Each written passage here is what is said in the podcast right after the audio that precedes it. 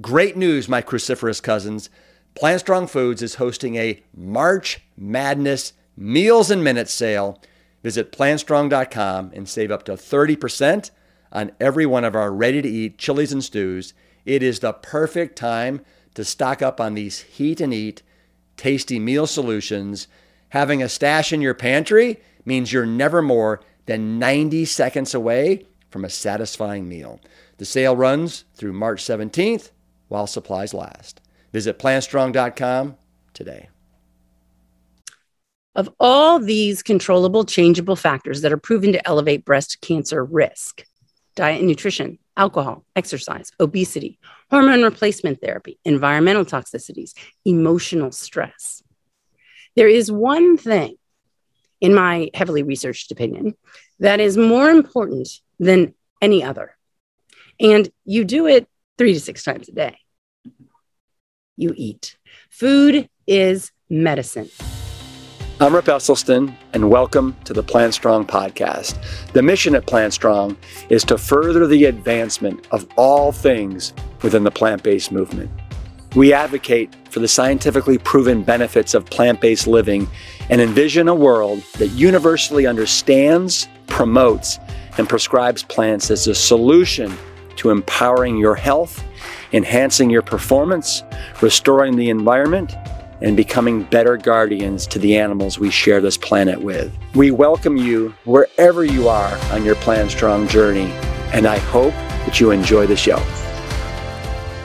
Hey, hey, my Plant Strong cousins. This is Rip Esselstyn, and I want to welcome you to another episode of the Plant Strong podcast.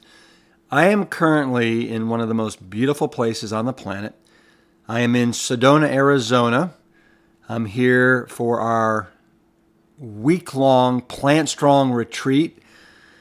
We have about 80 participants that are joining us. And let me tell you, epic. And I want to underscore that word epic. Mind and body transformations are happening as I speak. And it is so inspiring and so unbelievable what you can do for your health in just a few days with the proper support encouragement, and environment. It is also Breast Cancer Awareness Month, which is why this week I'm providing a special highlight from this year's Plant Stock event with board certified breast cancer surgeon and physician, the amazing Dr. Kristi Funk. She'll let you know that one in eight women will be diagnosed with breast cancer in their lifetime and while there are some risk factors that you can't change, you hold way more sway than you ever imagined. In my books, The Engine 2 Diet, Plant Strong, and the Seven Day Rescue Diet, I write about many of the reasons that cancer is so prevalent in our society, and much of it comes down to our lifestyle choices, specifically overconsumption of dairy, overconsumption of meat, alcohol, lack of movement, and excessive stress. These all become a breeding ground for those nasty cancer cells to flourish.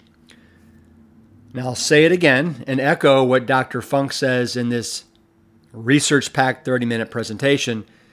If you want to decrease your risk factors for cancer, you need to show up armed with your plant strong warfare and eat like you mean it.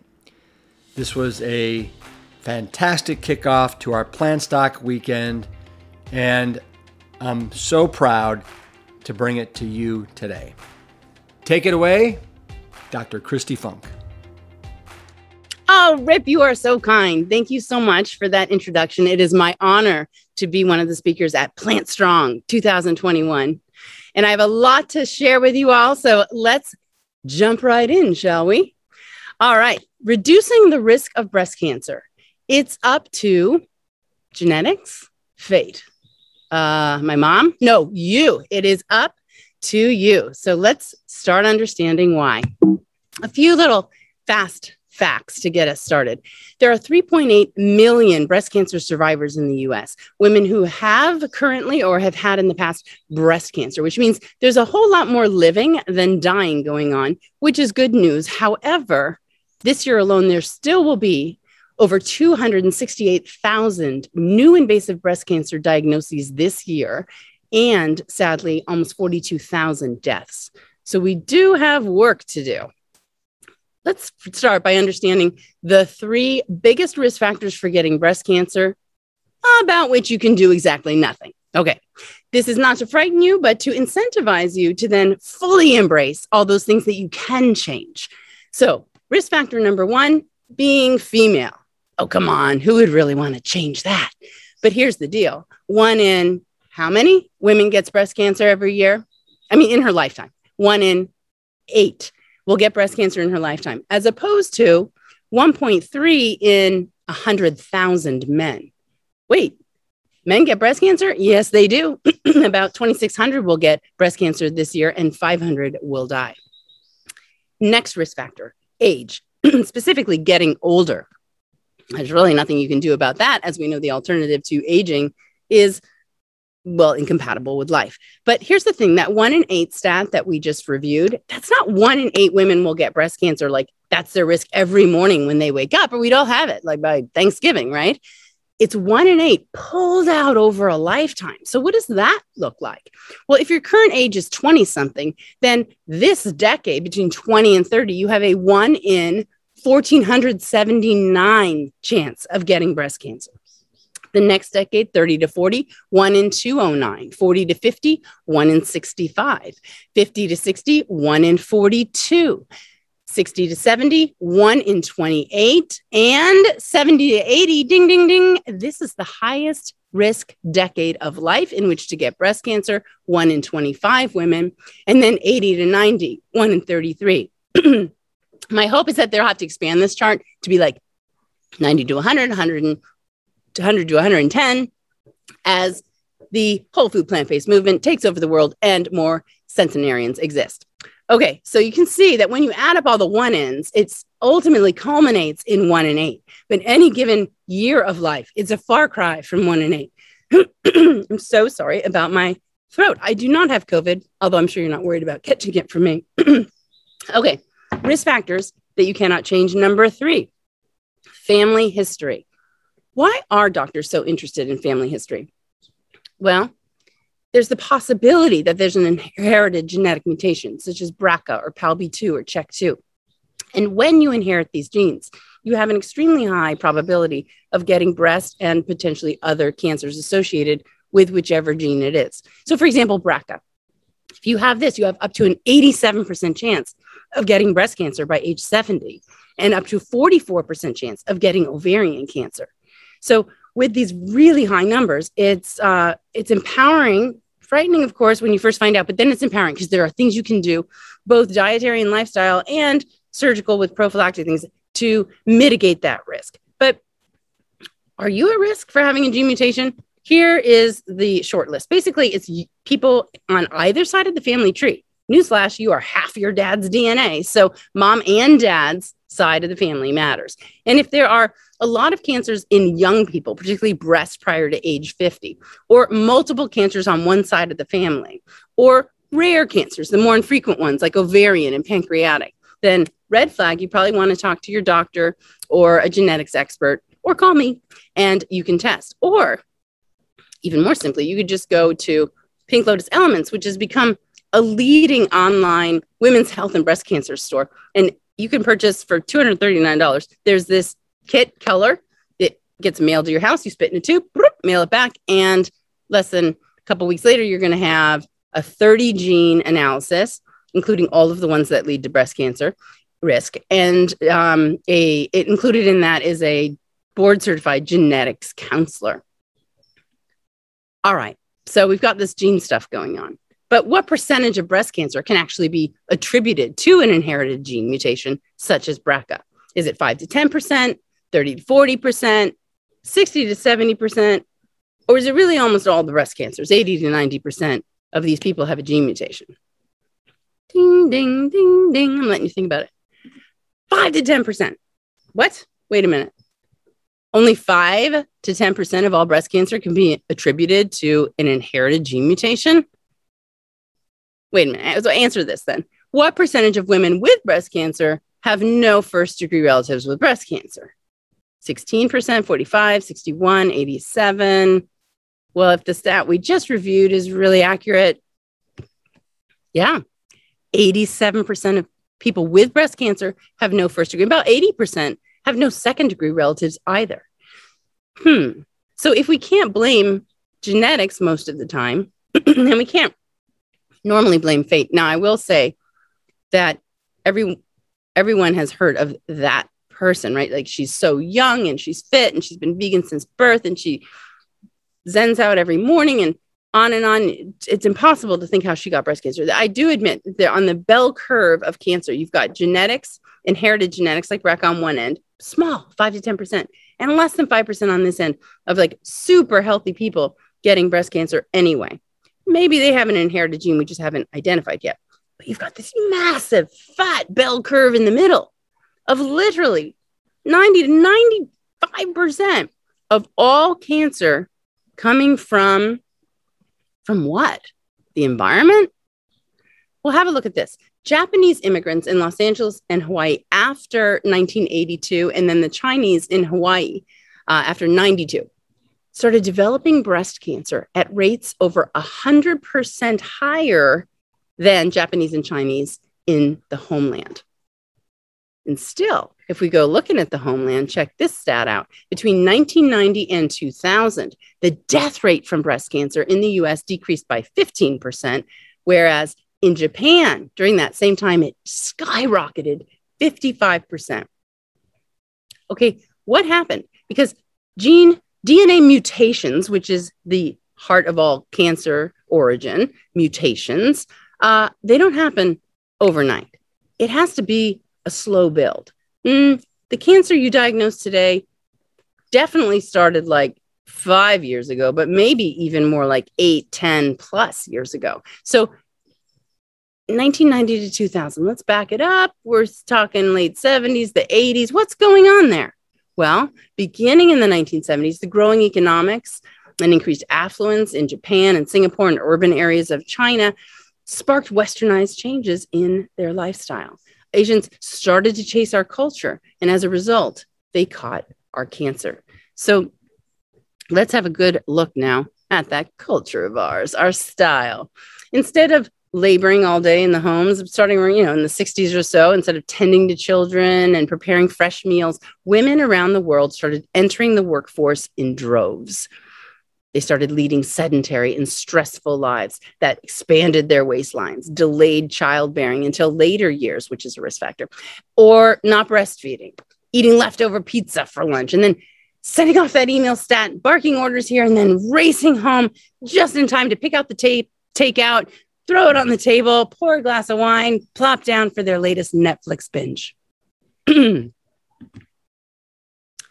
Of all these controllable, changeable factors that are proven to elevate breast cancer risk diet and nutrition, alcohol, exercise, obesity, hormone replacement therapy, environmental toxicities, emotional stress. There is one thing, in my heavily researched opinion, that is more important than any other. And you do it three to six times a day. You eat. Food is medicine. the key to understanding how to use food to protect yourself from breast cancer is to get that every time you chew and swallow, you break down that food in your mouth into biochemical molecules molecules that get absorbed into your bloodstream and go traversing all over your body saturating every cell and so you are unleashing weapons weapons of protection or destruction, weapons that, for better or for worse, hold the power to alter the following factors inside of you estrogen levels. High is bad. 80% of all estrogen, 80% of all breast cancers are fed and fueled by estrogen. Growth factors, especially insulin like growth factor, IGF 1, blood vessel formation, angio, blood vessel genesis, birth, the birth of new blood flow. If you are a cancer and if you want to grow beyond the size of the tip of a ballpoint pen, you must create blood vessels. You must bring your own blood supply to you and birth it. Angiogenesis to bring you your nutrients. And then, sinister as that cancer is, it just created its highway pew, straight out of here into the lung, liver, brain, or bone. Food can alter inflammation, free radical formation, immune system function, and all of this is a big cascade that lands at DNA mutation and the propagation of tumors they're creating what's called the tumor microenvironment, right? The cells sit like in a bathtub filled with fluids and other cells that are bathing and supporting and fueling cancer. It's either stoking it or choking it. You choose. Every time you lift fork to mouth, when you chew and swallow, you decide what you're unleashing inside your body. All right. I need you to understand for a second this battleground we fight all day called oxidative stress. Free radicals, they're actually kind of useful. for example, they help you breathe, they combat infection, which I hope they do for me. And uh, they actually, ironically, kill the cancer that they help cause. It's useful. But if more bad hangs around than there is good to stop it, then whatever gets pummeled the most by these free radicals ends up as your illness. So if it's your blood vessels, hello, heart disease. If it's your muscles, you're chronically fatigued or have fibromyalgia. If it's your brain, uh, I forgot. Oh, dementia. or if it's your breast, breast cancer. Eliminate oxidative stress and you just might live forever. All right. I love this story. It will, it's not a story, it's a study. It will change your life and eating forever. Or if you're already totally plant based, it will just incentivize you to never stray from the good path. Okay.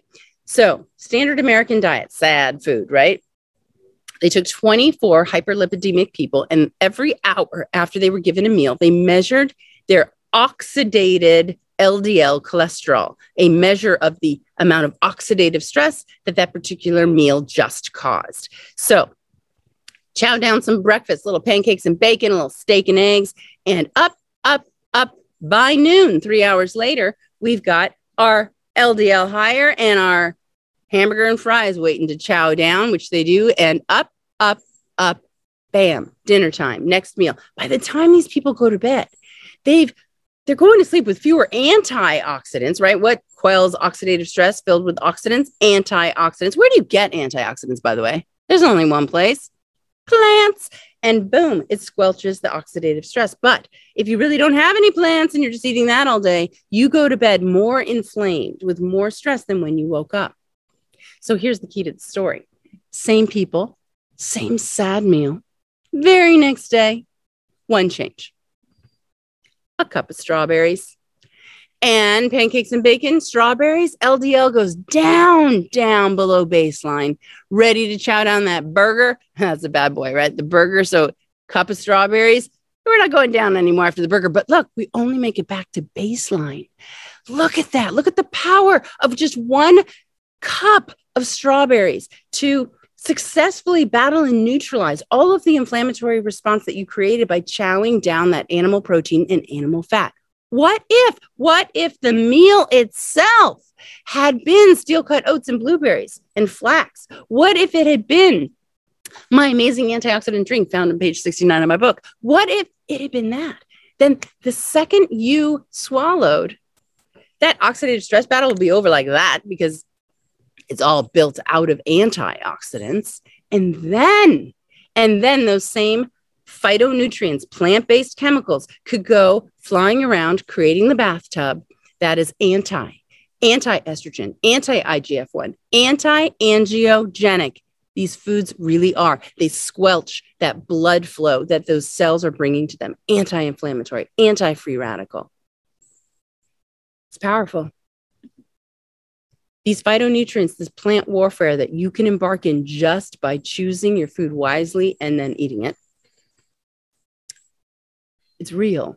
And I wish my doctor friends could see just this list because it's made up of, of chemistry from pre med Like it's real stuff that they do understand, but they didn't don't know it in this context. And I won't get into medical training, but here's the thing: something like turmeric, a spice, has curcumin.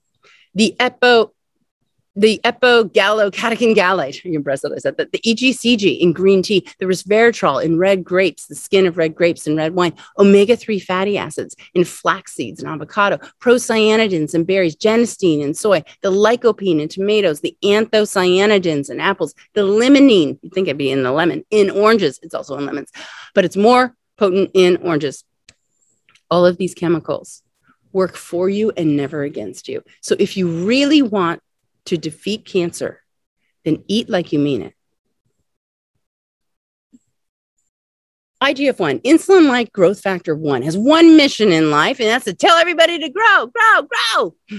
This critical growth promoter works a miracle, right? Children become grown up, but we only get so tall and our hands only get so big. So, what's IGF 1 doing in your body for the rest of your life? Well, turns out we turn over 50 billion cells a day skin cells, stomach lining, etc. And Thank you, IGF 1, for replenishing those cells. Post exercise muscles, right? They need repairing. Your brain cells need protecting. But once these tasks of the day are complete, what would happen if there's excess IGF 1? Screaming at cells to grow. Well, then grow they will. Grow atherosclerotic plaque, grow fat around your waist, grow cancer cells bigger, and then grow into the liver, into the lungs, into the brain. Whoa, somebody better stop that IGF 1 down. Oh, yeah, that's somebody? That's you. What is the only way you're going to get an excess of IGF 1 creating all that havoc in your body?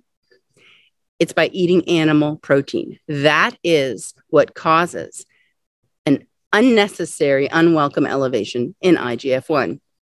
Check this study out to prove the point or support the point.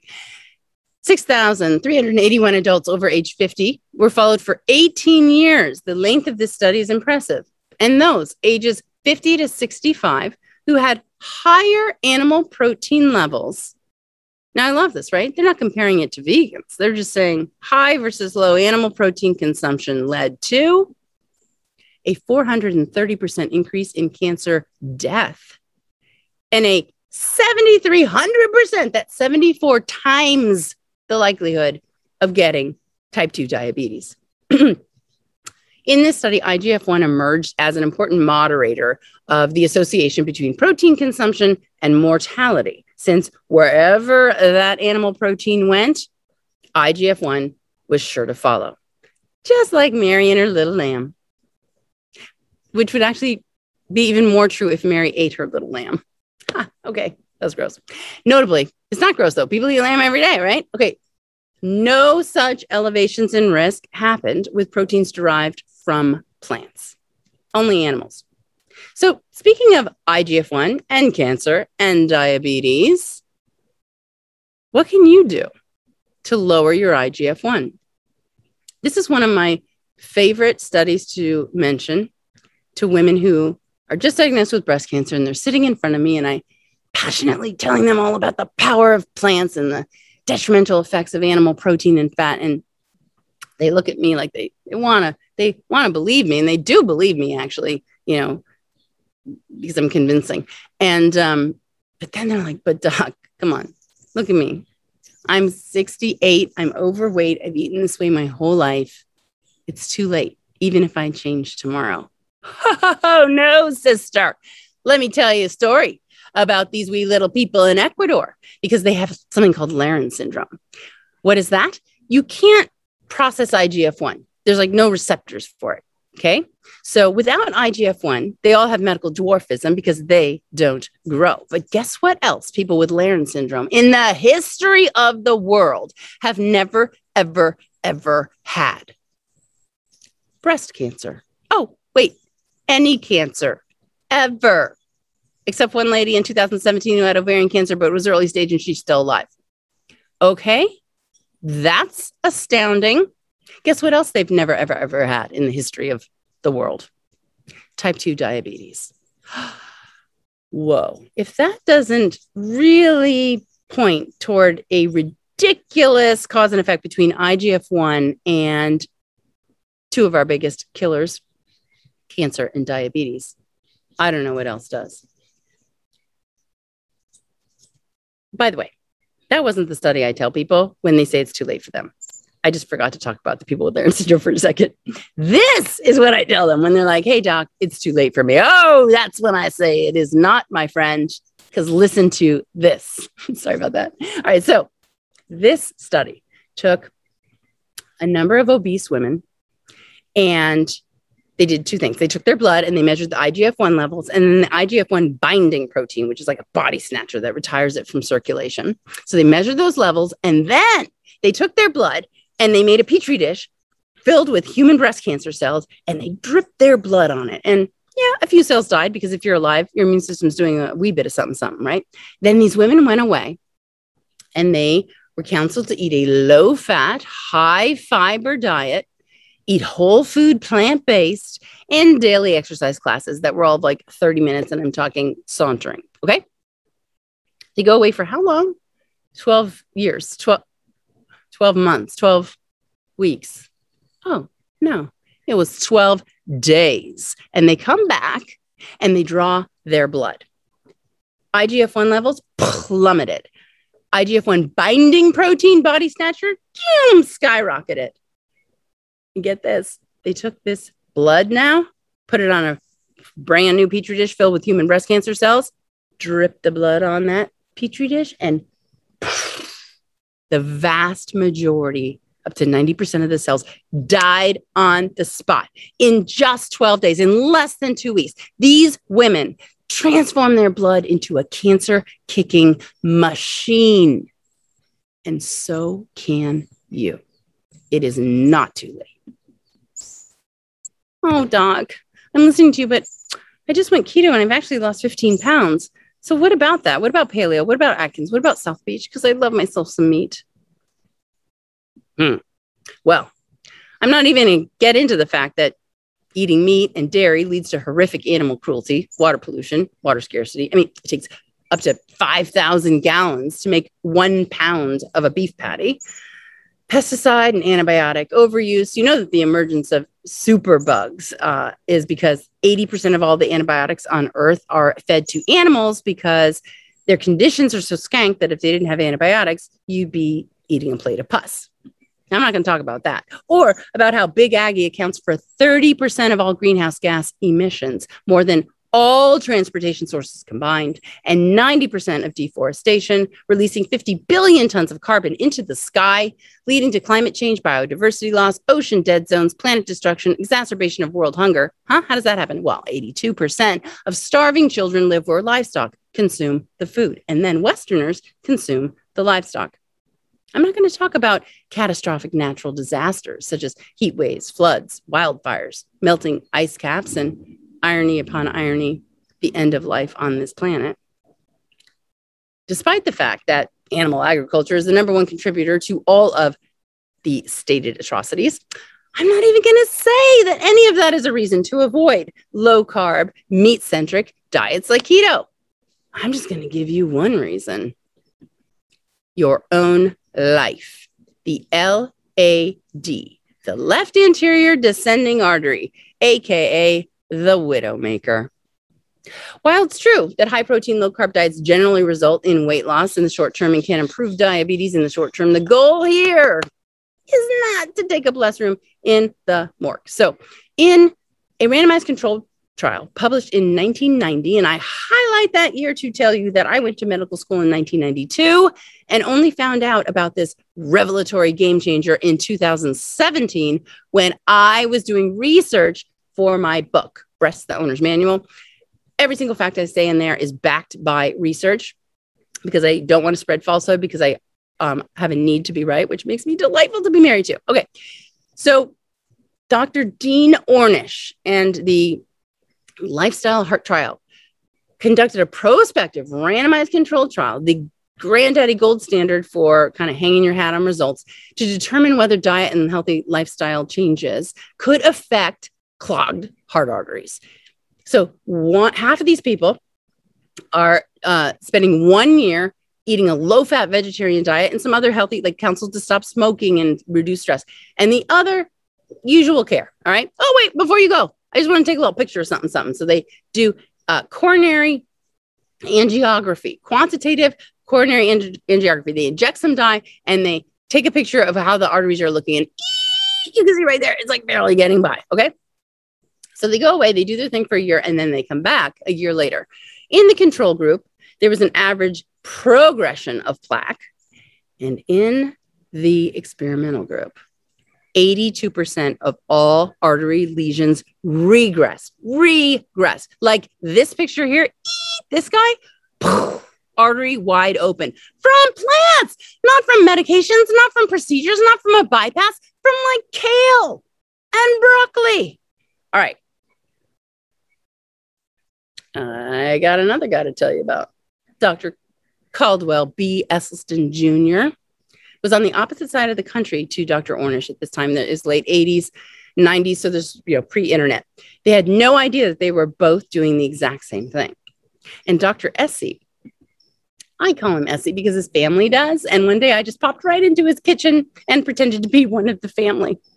Anyway, Dr. Essie published this book, Prevent and Reverse Heart Disease, in 2007. And it details the astounding results of his 20 year plus nutritional study on 200 cardiac cripples, the longest study of its kind ever conducted, over 20 years on 200 people. Hey, Rip, if you're uh, still listening to me talk, I can introduce you to him. Maybe he can be, be part of this whole amazing summit. Okay.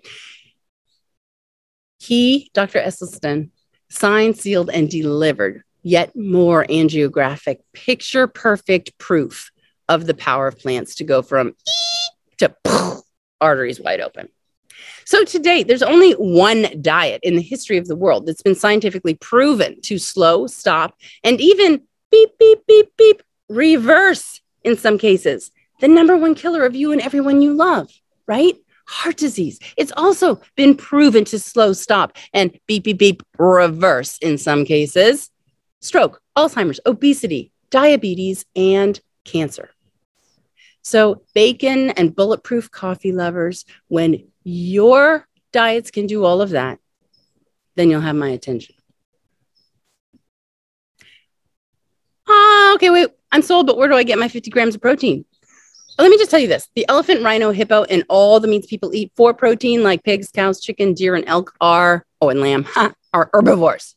So You'll have no problem getting your protein from awesome sources like seitan, soy, lentils, beans, peas, nuts, nut butters, quinoa, wild rice, steel cut oats.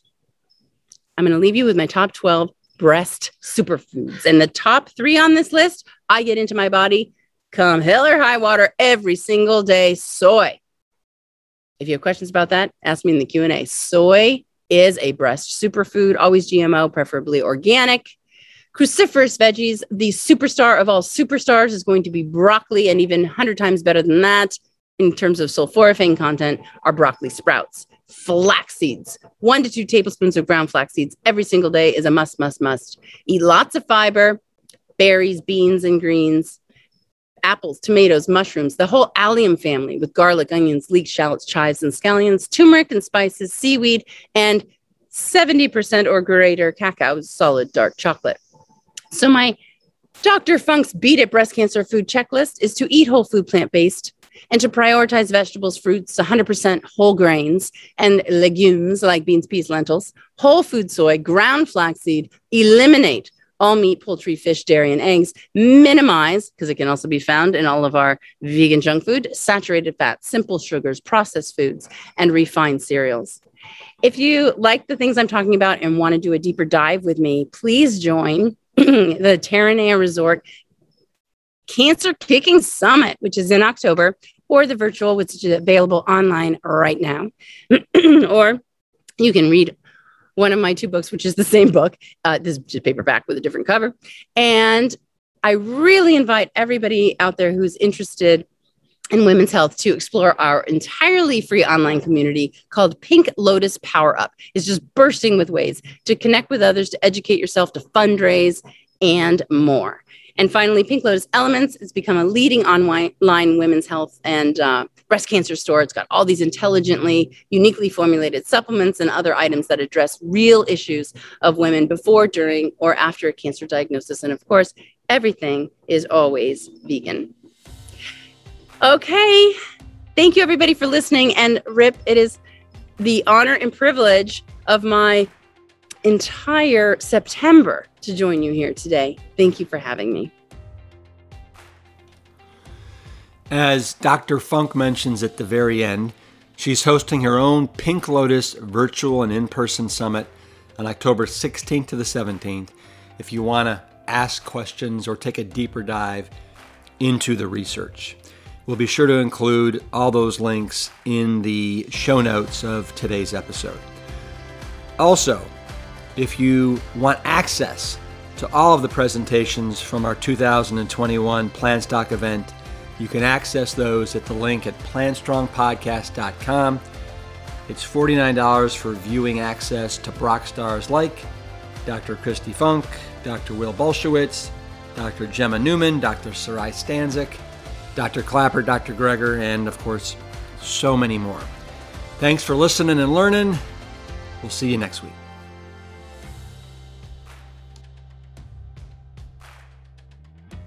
The Plant Strong podcast team includes Carrie Barrett, Lori Kordowich, Amy Mackey, Patrick Gavin, and Wade Clark. This season is dedicated to all of those courageous truth seekers who weren't afraid to look through the lens with clear vision and hold firm to a higher truth. Most notably, my parents, Dr. Caldwell B. Esselstyn Jr. and Ann Crile Esselstyn. Thanks for listening.